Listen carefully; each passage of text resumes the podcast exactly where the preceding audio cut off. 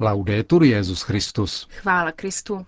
Posloucháte české vysílání Vatikánského rozhlasu v úterý 4. srpna.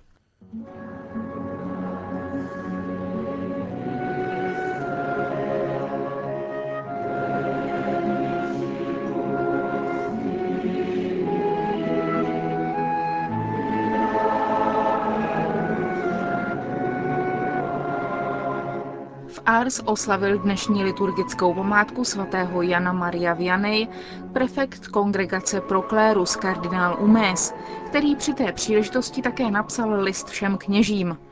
Na závěr pak uslyšíte rozhovor s italským bankéřem Ettorem Goltim Tedeským, nazvaném Etika člověka z krize nevysvobodí. Hezký poslech vám přejí Milan Glázer a Markéta Šindelářová.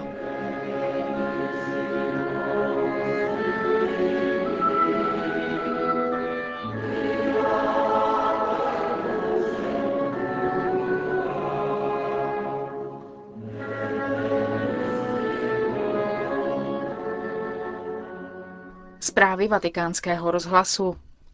Ars. Účinnost kněžské služby závisí především na duchovní dokonalosti kněží, uvedl dnes dopoledne ve své homílí v Belej Ars kardinál Claudio Humes. Prefekt kongregace pro klérus tu předsedal slavnostní bohoslužbě z dnešní liturgické památky svatého Jana Maria Vianeje. Svatý farář Arský je patronem kněží. Letos jsou oslavy zvlášť slavnostní, protože probíhá kněžský rok, který Benedikt XVI. vyhlásil právě v souvislosti se 150. výročím světcova úmrtí. Po dopolední bohoslužbě pokračovaly oslavy odpoledne procesím s relikví světcova srdce a večerními nešporami v Arské bazilice. Kardinál Umés si v homílii položil otázku, co může Jan Maria Vianney říci současnému člověku, Odpověď se nachází ve světcově životě, bohatém na vyučování. Farář Arský je vzorem víry, neustále modlitby, hluboké a pevné spirituality, vzorem pokání, pokory a chudoby. Obdivuhodná je jeho volba postavit mši svatou do středu života farnosti a jeho láska k chudým, jeho pastorační starostlivost, která ho vedla k setkávání se všemi farníky, nikoho nevýjímaje.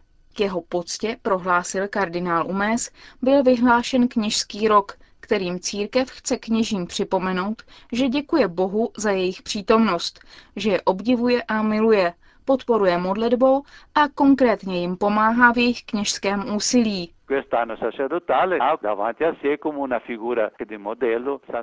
Tento kněžský rok má před sebou svatého faráře Arského jako vzor pro všechny kněze světa. Jeho význam pro všechny kněze této doby je velký, i když jsme trochu vzdáleni v jiné kultuře, v jiné historické epoše. Jeho poselství je stále velmi cené.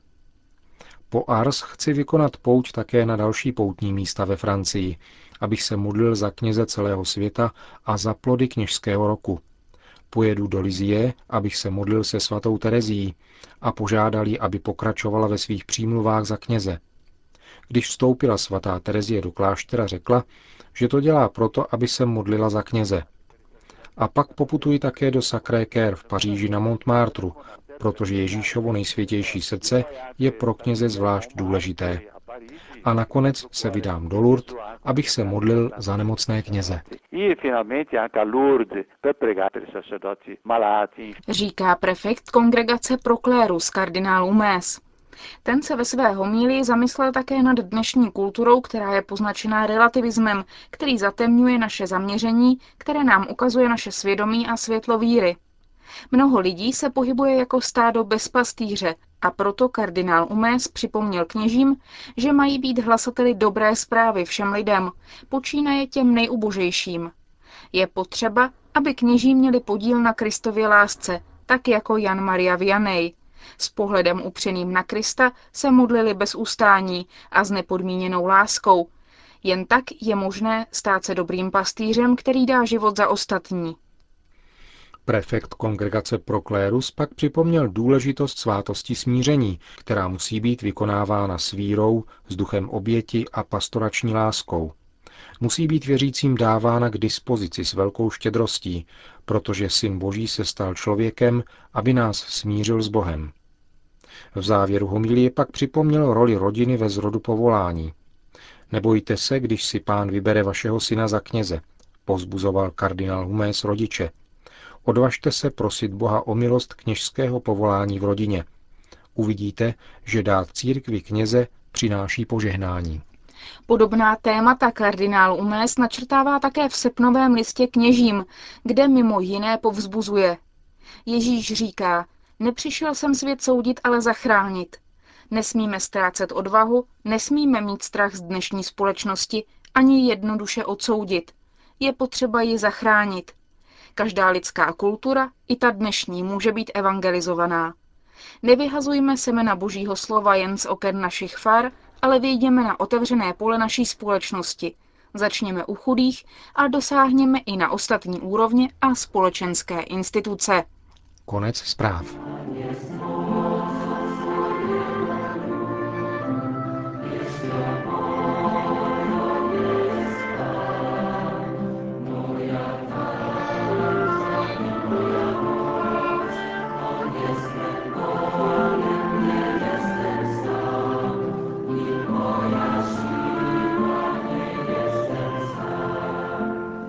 Ekonomická krize bude ještě nějaký čas pokračovat, jak nedávno poznamenal prezident Spojených států, který už prý vidí její konec.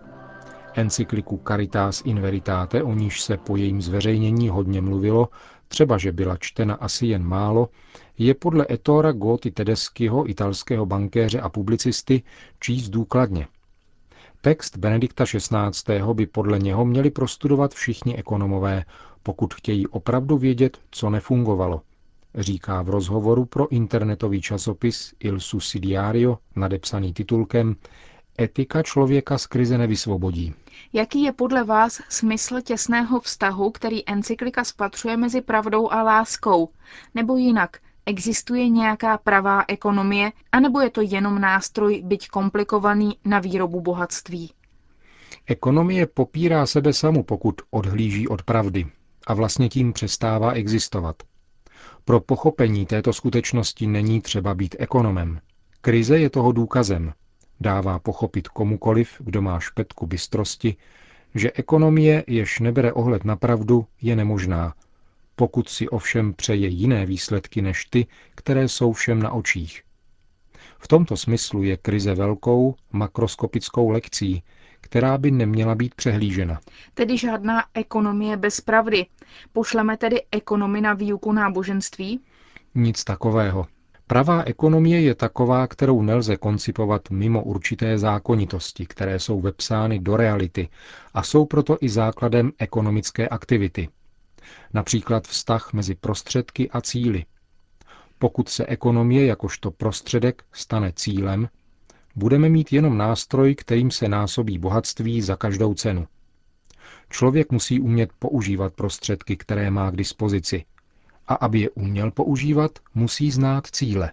Není zvykem mluvit s bankéřem o ekonomii a slyšet o zákonitostech vepsaných do reality. Pokud nebudou respektovány zákony přirozenosti, povede to k výsledkům, které budou směřovat přímo proti člověku, který si nárokuje jimi manipulovat. A za zákony přirozenosti pokládám především, jak už jsem řekl, vztah mezi prostředky a cíly. Tam, kde se násobení bohatství, například prostřednictvím nezřízeného užívání inovačních finančních nástrojů, stává cílem samým o sobě, dostavují se výsledky, které jsme viděli. Není nezbytné mluvit o Bohu. Mluvíme o ekonomii a právě to činí encyklika Benedikta XVI. Přesně tak, jako to dělali Populorum Progressio a Centesimus Annus. Je tedy třeba rekonstruovat krizí opomenutý vztah mezi ekonomií a etikou? Nikoli. Etika člověka z krize nevysvobodí. Chceme-li mít ekonomii, která bude více respektovat morálku, je třeba zcela jednoduše, tak říkajíc, být dobrými ekonomy. Vztah mezi etikou a ekonomí nespočívá v tom, že se ten, kdo se zabývá ekonomií, rozhodne být více morální nebo se věnovat modlitbě. Nýbrž právě v tom, že je dobrým ekonomem.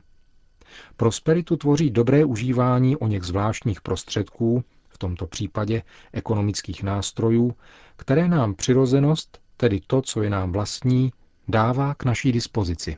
Prezident Spojených států amerických řekl, že už se blížíme ke konci hospodářské recese. Souhlasíte s ním?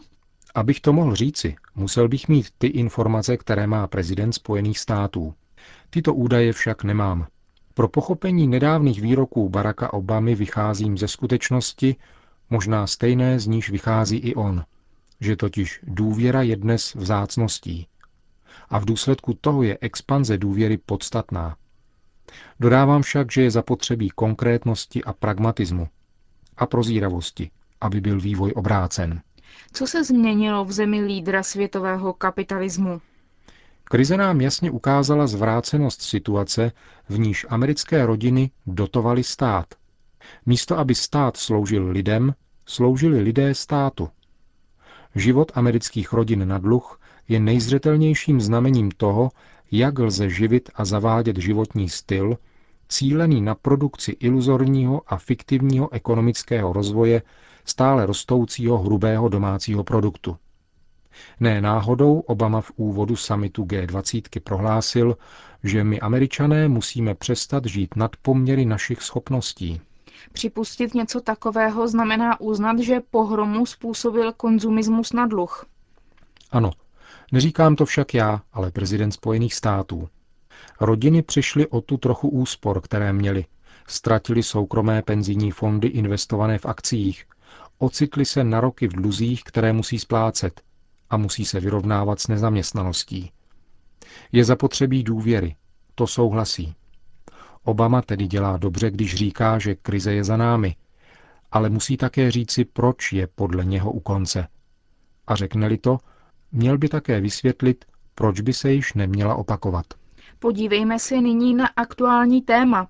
Bude nosnou osou globální ekonomie a politiky v tomto století G2, tedy spojenectví Spojených států amerických a Číny? Jakou roli bude mít Evropa? Spojené státy by si přáli strategické spojenectví s Čínou, protože Čína má to, co nemají Spojené státy.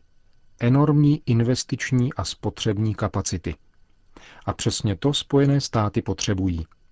Číně je určeno rozšiřovat svůj vliv, až se stane první mocností světové ekonomiky. Nemyslím si však, že dojde k nějaké dvoupólové ose Spojené státy Čína ve vlastním smyslu slova. Proč? Čína se totiž nedívá na Spojené státy tak, jako se dívají Spojené státy na Čínu. Myslím si, že Čína hledí na Spojené státy oportunisticky, ale strategicky je obrácena k Evropě.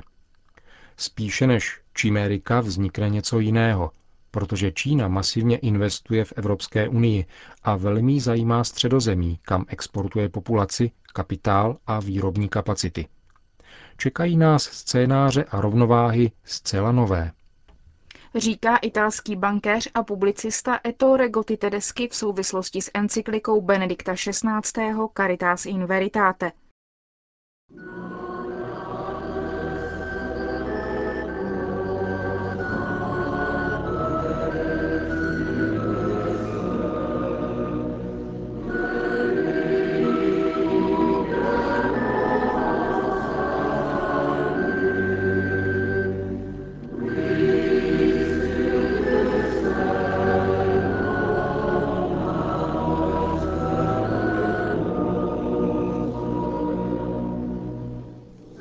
Končíme české vysílání vatikánského rozhlasu. Chvála Kristu. Laudetur Jezus Christus.